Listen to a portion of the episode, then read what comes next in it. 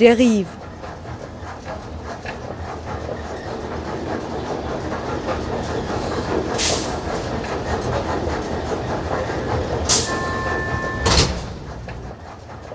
Radio für Stadtforschung. Floridsdorf, 21. Wiener Gemeindebezirk, mit knapp 180.000 Einwohnerinnen der zweitgrößte. Früher wichtiger Industriestandort. Hier befand sich mitunter die größte militärische Automobilwerkstätte der Donaumonarchie oder das Gaswerk Leopoldau, das große Teile Wiens mit Stadtgas versorgte stark zerbombt nach dem Zweiten Weltkrieg. Heute viele Stadtrandsiedlungen mit Schrebergärten, hervorgegangen aus der Siedlerbewegung. Und zahlreiche Gemeindebauten, viele davon großvolumig im Roten Wien der Zwischenkriegszeit sowie in der Nachkriegszeit errichtet. Herzlich willkommen zur letzten Deriv-Sendung des Jahres 2022. Sandra Foser begrüßt Sie zum heutigen Beitrag über eine Ausstellung zur Wohnhausanlage Siemensstraße 21 bis 55. Diese befindet sich im Herzen des 21. Bezirks in Großjedlersdorf. Errichtet wurde sie zwischen 1950 und 1954 nach den Plänen des Architekten Franz Schuster. Anlässlich des 70-jährigen Bestehens der kommunalen Großsiedlung entstand die Idee, ihre Geschichte aufzuarbeiten denn sie war ein städtebauliches Versuchsfeld, das auch international Beachtung fand. Die Schau Terra Nova, 70 Jahre Siedlung Siemensstraße in Floridsdorf, entstand als Kooperation zwischen dem Wien Museum, der Wohnbauforschung und Wohnpartner und mit Beiträgen von Zeitzeuginnen und Studierenden. In einem Original-Apartment untergebracht, vermittelt sie die Architektur- und Kretzelgeschichte und bietet Einblicke in die Wohnkultur der Nachkriegszeit. Die Türe zur Ausstellung öffnet mir Nora Batelka von Wohnpartner. Die städtische Einrichtung unterstützt das Zusammenleben im kommunalen Wohnbau mit Gemeinwesensarbeit. Also ich bin Nora Badelka, ich bin äh, beschäftigt bei Wohnpartner. Wir sind für die Gemeindebauten in Wien zuständig. In dem Fall bin ich die stellvertretende Leitung für das Gebiet Floridsdorf und wir haben hier das Projekt Terra Nova, die Ausstellung ähm, gemeinsam im Wien-Museum und dank der Wohnbauforschung als Gemeinwesenarbeitsprojekt mit Zeitzeugen hier aufgebaut. Vor Ort treffe ich auch Julia Ethofer, die ethnografisch das Zusammenspiel von Arbeit und Wohnen erforscht. Ihr Fokus liegt auf dem Gemeindebau als urbane Infrastruktur, die es Frauen ermöglicht, Erwerbs- und Sorgearbeit unter einen Hut zu bringen. Ich bin Soziologin von der Ausbildung mit einem starken Fokus auf Stadtforschung, aber auch Rassismusforschung. Ich bin derzeit an der Technischen Universität angestellt, am Forschungsbereich Soziologie am Institut für Raumplanung und zwar mit einem Projekt zu Frauenperspektiven auf den Zusammenhang von Erwerbsarbeit und Sorgearbeit im Kontext der Siedlung Siemensstraße. Warum bin ich hier gelandet? Eigentlich zufällig im Rahmen forschungsgeleiteter Lehre an der TU. Da habe ich ein Filmprojekt von Studierenden begleitet, die eben Zeitzeuginnen interviewt haben, die die Ausstellung Terra Nova erarbeitet haben. Das war 2019. Und im Rahmen dieser forschungsgeleiteten Lehre sind eben Videos entstanden, die die Zeitzeuginnen auch sehr gerne selber anschauen, weil sie nämlich super geworden sind.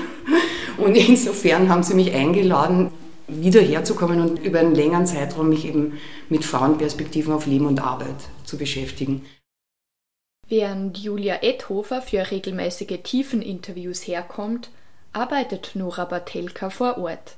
Sie leitet das Krätzelzentrum in der Rudnergasse, ganz in der Nähe der Wohnhausanlage Siemensstraße. Hier können sich Bewohnerinnen niederschwellig treffen. Sie erzählt, was die Ausstellung Terra Nova inspirierte. Entstanden ist das Ganze tatsächlich von unten mit Bewohnern gemeinsam. Zum 70-jährigen Jubiläum der, der Wohnhausanlage wollten auch die Mietervertreter ähm, hier ein bisschen auf die Geschichte der Wohnhausanlage eingehen.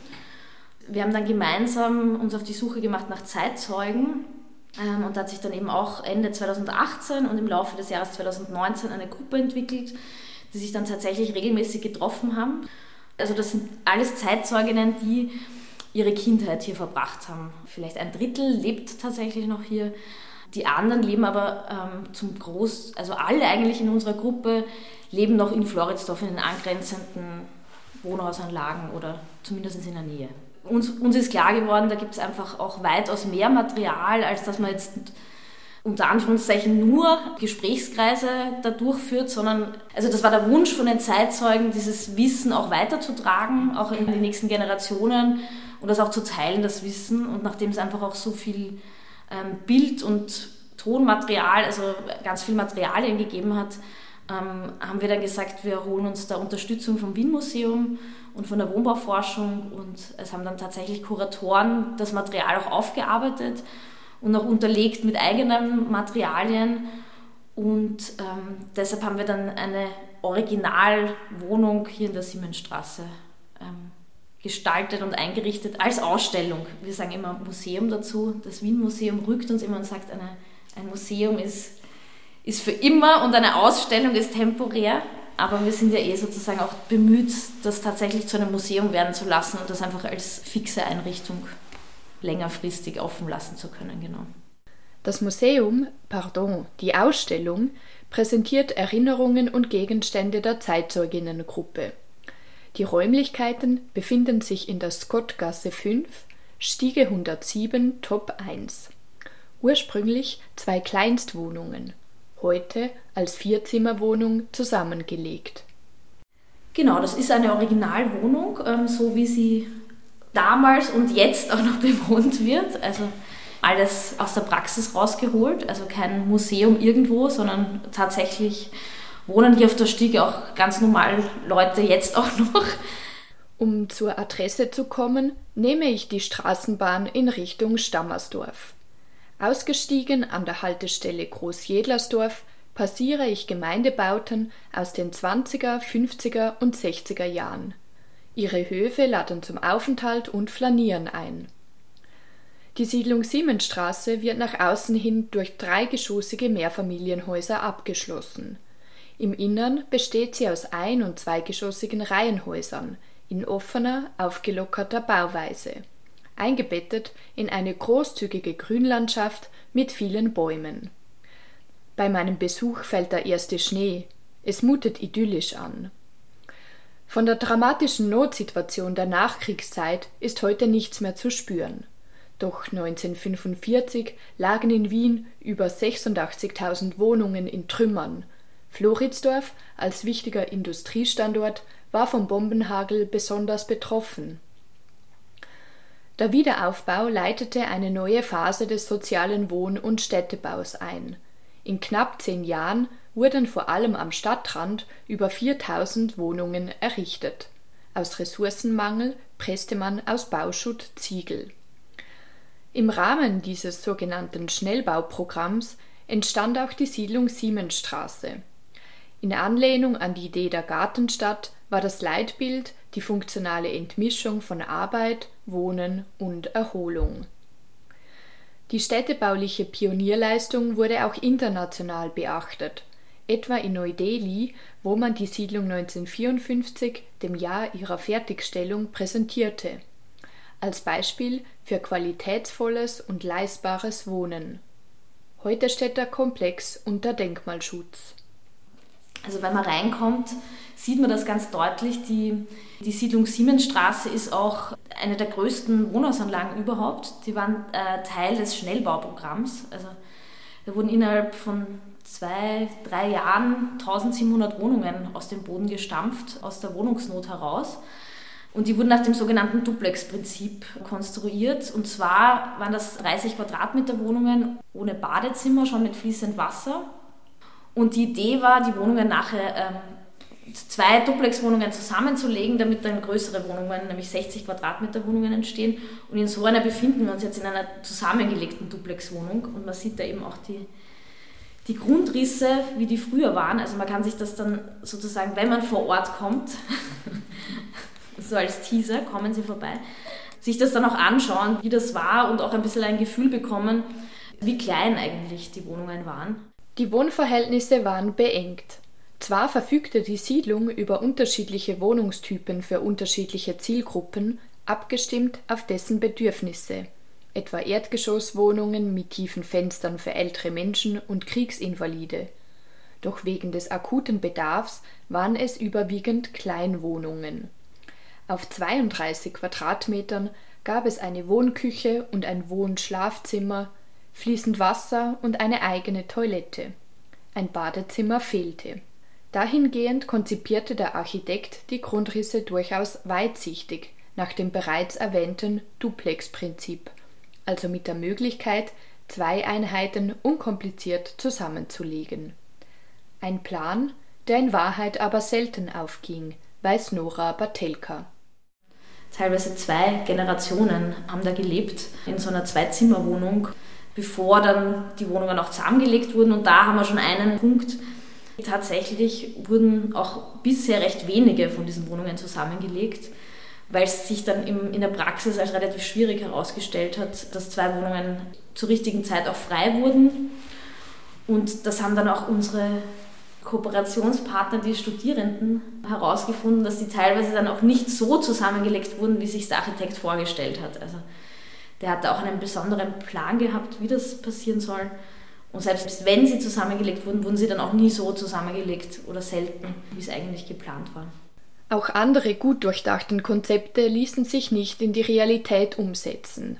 So auch im Bereich der Möblierung. Mit der Aktion Soziale Wohnkultur, kurz SW, entwickelte die Stadt mit der Gewerkschaft Bauholz neue Ansätze. Sie engagierten ab 1950 namhafte Architektinnen um günstige und zeitgemäße Möbel für Kleinwohnungen zu entwerfen. Zielgruppe die moderne Hausfrau. Die Serienproduktion von Vitrinenschränken, Klappbetten, Sitzbänken und Küchenmöbeln startete 1954. Zehn Firmen mit über 400 Arbeiterinnen erzeugten die Möbel. Der Vertrieb lief über lokale Händlerinnen. Ratenzahlung war möglich. Dennoch die Möbel, die heute in Sammlerinnenkreisen hoch geschätzt sind, waren damals für viele nicht leistbar und für die beengten Wohnverhältnisse oft zu wenig flexibel. Stattdessen zimmerte man passende Multifunktionsmöbel selber, wie im Falle einer ausgestellten Kommode mit integriertem Klapptisch, die sich im Hauptraum der einstigen 32 Quadratmeter großen Kleinwohnung befindet das wäre dann sozusagen das Wohn-Schlafzimmer, wo dann neben der Küche sozusagen alles stattgefunden hat. Hauptsächlich wurde hier gearbeitet äh, mit Klappmöbeln. Man sieht, der Raum ist auch nicht sehr groß. Hier musste alles gemacht werden, geschlafen und gelebt. Das heißt, man hat am Abend die Betten rausgeklappt. Und was wir da sehen, ist ein Klapptisch. Den kann man zu einer Kommode umbauen.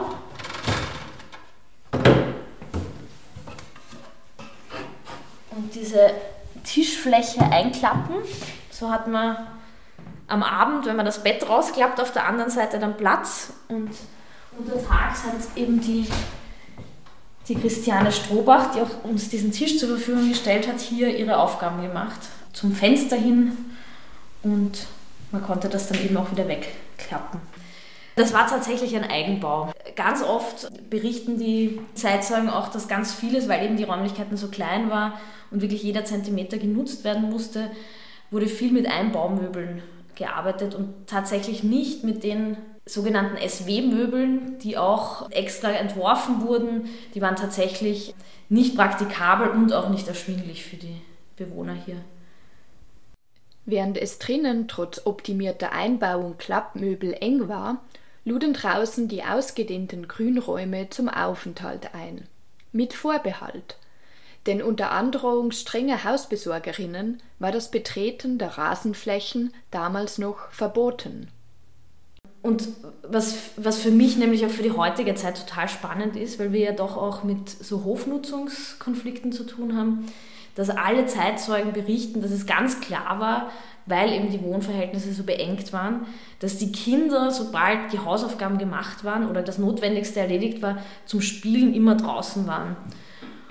Und dass sozusagen die Akzeptanz von spielenden Kindern draußen heutzutage so mittelmäßig ist, würde ich sagen. Gerade von der älteren Generation auch, die ja eigentlich sozusagen das ja umgekehrt erlebt hat.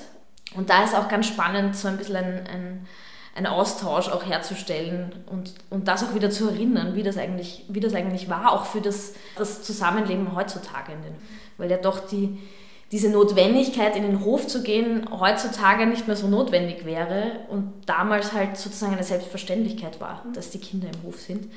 Wobei man dazu sagen muss, die Kinder damals im Hof waren, aber die Wiesen nicht betreten durften. Das ist sozusagen auch wiederum eine Besserung. Also es war früher nicht alles besser, sondern heutzutage dürfen die Kinder im, im Rasen im Gemeindebau spielen. Vor dem Hintergrund des Überbelags auf der einen Hand und der einladenden Höfe auf der anderen Hand verwundert es nicht, dass alle Interviewpartnerinnen von Julia Ethofer sich selbst als Hofkind bezeichnen, ausnahmslos. Doch nicht nur große Freiräume mit Nutzgärten waren Teil der Wohnhausanlage, sondern auch zahlreiche weitere Nutzungsangebote, die größtenteils bis heute bestehen angefangen von Ladenzeilen mit Nahversorgung und Dienstleistungen über Handwerkstätten, einem Kinderfreibad. Der Architekt Franz Schuster hat aus meiner Sicht wirklich eine innovative Siedlung gebaut. Es gibt äh, extrem viel urbane Infrastruktur, ist da eben mitgeplant worden, mitgebaut. Kindergarten, eine Schule, äh, ein sogenanntes Volksheim, in dem jetzt die Volkshochschule untergebracht ist. Da war zum Beispiel der Wiener Arbeiter-Turnverein, der Watt drinnen, dann die Naturfreunde, lauter so sozialdemokratische Vorfeldorganisationen, die auch bis heute auf der identifikatorischen Ebene für die Zeitzeugen immer noch eine große Rolle spielen. Und einen Bereich, der als Altersheim genutzt wurde, äh, lange Jahre, der ist nämlich barrierefrei gebaut, auch mit niedrigeren Fenstern. Und ähm, das war eben alles von Anfang an Teil der Infrastruktur plus ein Tröpfelbad, das höchstwahrscheinlich zu klein war, weil nur zwölf Kabinen für wie viele, 4.000, 5.000 Leute mhm. in der Siedlung am Anfang zur Verfügung standen sind, wo noch keine Sanitäranlagen in den Wohnungen war. Die regelmäßige Körperpflege sollte also das siedlungseigene Tröpfelbad ermöglichen, also eine öffentliche Badeanstalt mit Duschbrausen, die hier jedoch zu klein dimensioniert war. Ein Ausstellungsexponat von ca. 1955 verhandelt das fehlende Privatbad auf spielerische Weise. In einer Vitrine sehen wir eine Wanne, ein Klo und ein Waschbecken in Miniatur. Es sind Puppenmöbel, die die Wohnideale der Zeit festhalten. Während man beim Einzug in die Siemensstraße froh war über fließend Wasser und einem WC in der Wohnung, blieb ein eigenes Badezimmer vorerst ein unerfüllter Wunsch. Hier sehen wir das sogenannte Traumbadezimmer von der Christiane Strohbach, einer Zeitzeugin. Das ist so ein Puppenbadezimmer mit einer Badewanne. Und das stellt sozusagen das dar, was sie damals nicht hatte und was ihr großer Traum war. Und die Christiane Strohbach hat uns dann immer wieder erzählt, wie groß ähm, die Sehnsucht war, auch mal zu baden. Körperhygiene war dann vielleicht noch im, im Waschtrog, ähm, haben sich die Kinder teilweise, wurden die dann noch gebadet, notdürftig, beziehungsweise haben dann manche Familien sich nachträglich auch in die Küchen dann kleine Duschkabinen, klappbare eingebaut, je nach Möglichkeit. Und längerfristig haben sich die äh, Leute dann einfach auch selber kleine Badezimmer reingebaut in die Wohnungen. Und jetzt natürlich, wenn Wohnungen vergeben werden, so wie hier, gibt es natürlich Badezimmer. Julia Ethofer will in ihrer ethnografischen Forschung im Gemeindebau Siemensstraße sowie in umliegenden Wohnhausanlagen herausfinden, welchen Beitrag der soziale Wohnungsbau zur Vereinbarkeit von Care und Erwerbsarbeit leisten kann. Sie berichtet von einem Beispiel, wie lokale Angebote, etwa jene der Volkshochschule kurz VHS, das Leben vor Ort positiv beeinflussen. Ich beschäftige mich ja mit urbaner Infrastruktur auch ein bisschen so aus planerischer Perspektive oder auf dem Raumplanungsinstitut angehängt, weil Planerin bin ich keine, werde ich auch nicht, ich bin Soziologin, weil mich interessiert eben, wie der Gemeindebau als soziale Infrastruktur für Frauen es ermöglicht, Erwerbsarbeit und Sorgearbeit aufeinander zu beziehen. Und Beispiel VHS, da konnte ich schon herausarbeiten mit einer äh, Interviewpartnerin, dass sie die die VHS kennt, die in der VHS schon mal gearbeitet hat, um ihrer Tochter, die eine schwierige Schulphase hatte, über die VHS zu helfen. Also sie hat einfach Bildungsangebote angeleiert als Mutter und hat ihrer Tochter aus dieser Schulkrise geholfen.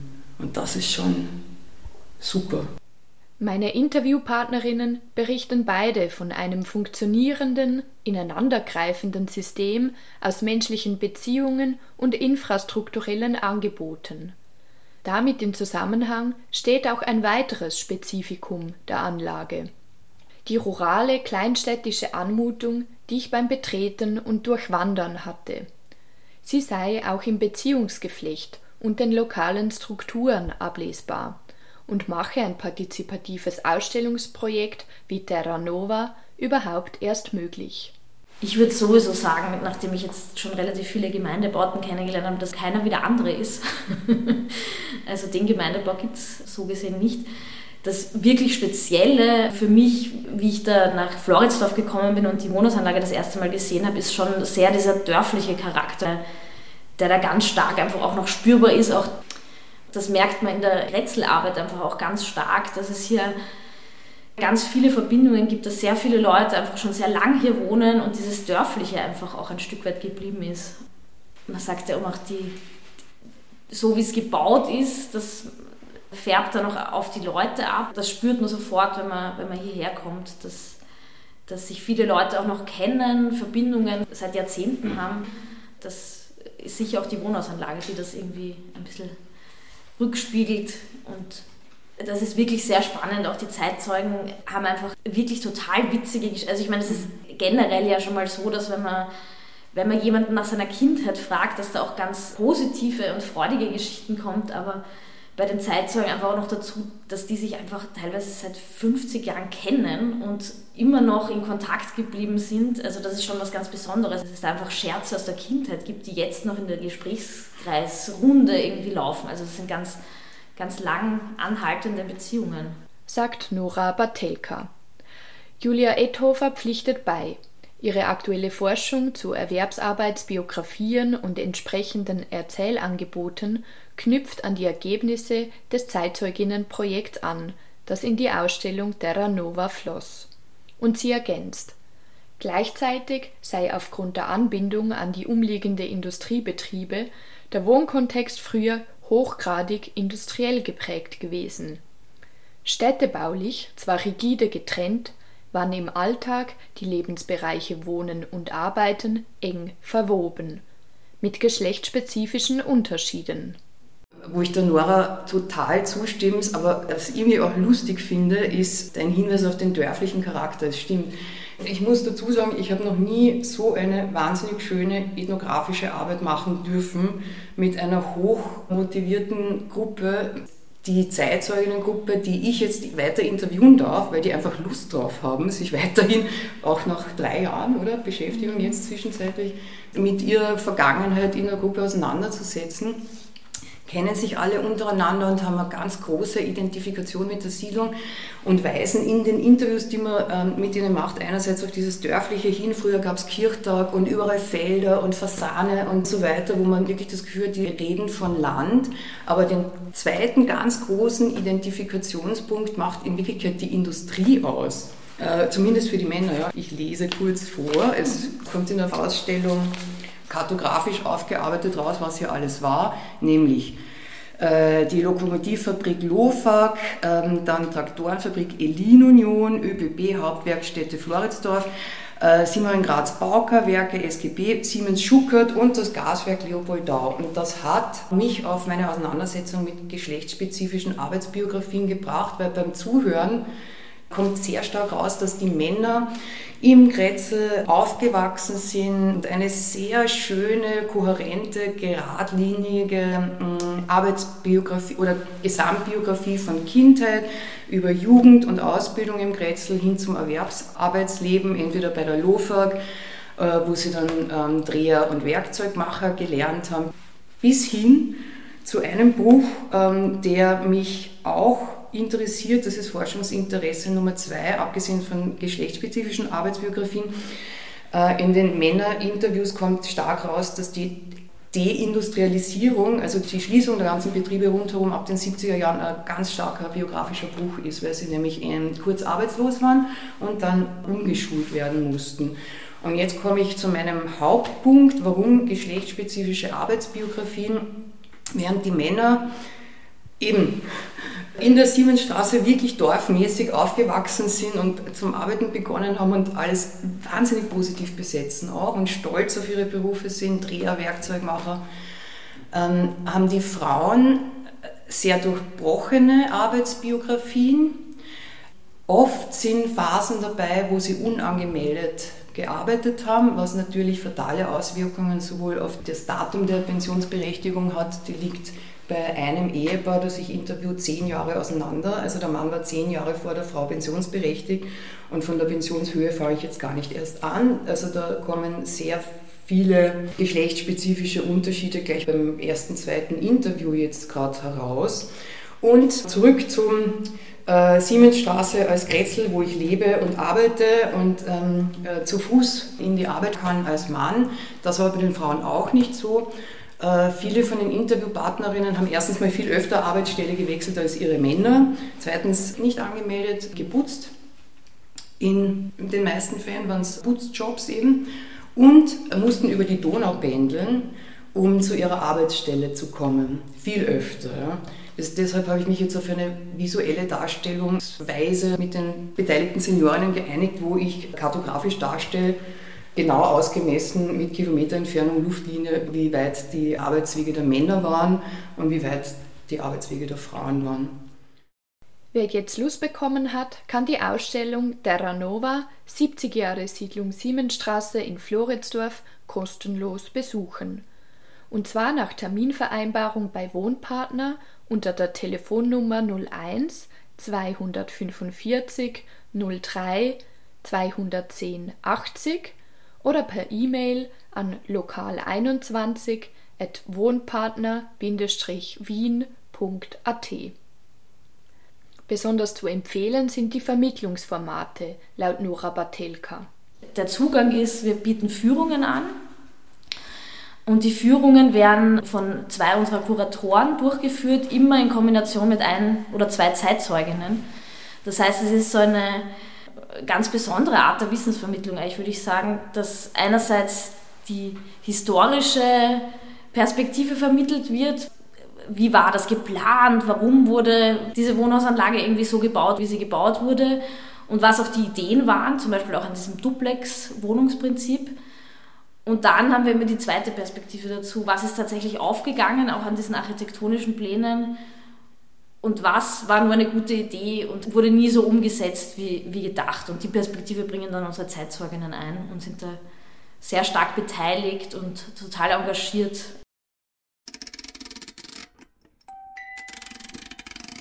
Floridsdorf, 21. Wiener Gemeindebezirk, mit knapp 180.000 Einwohnerinnen der zweitgrößte, im Norden der österreichischen Hauptstadt, Transdanubien, ehemals sieben eigenständige Gemeinden, vielerorts noch ländlich geprägt.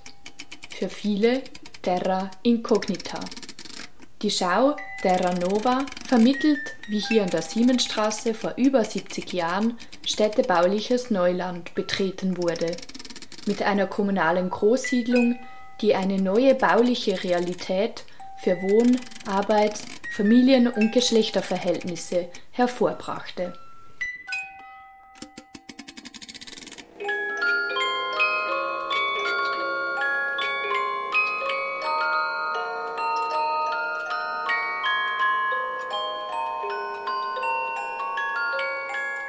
Sie hörten die Sendung Gut gealtert. Ein Ausstellungsbesuch im Gemeindebau Siemensstraße von der RIF Radio für Stadtforschung. Mit Beiträgen von Nora Batelka und Julia Ethofer. Sendungsgestaltung und Moderation Sandra Foser, weitere Mitarbeit Katharina Eck. Auf Wiederhören im neuen Jahr und einen guten Rutsch.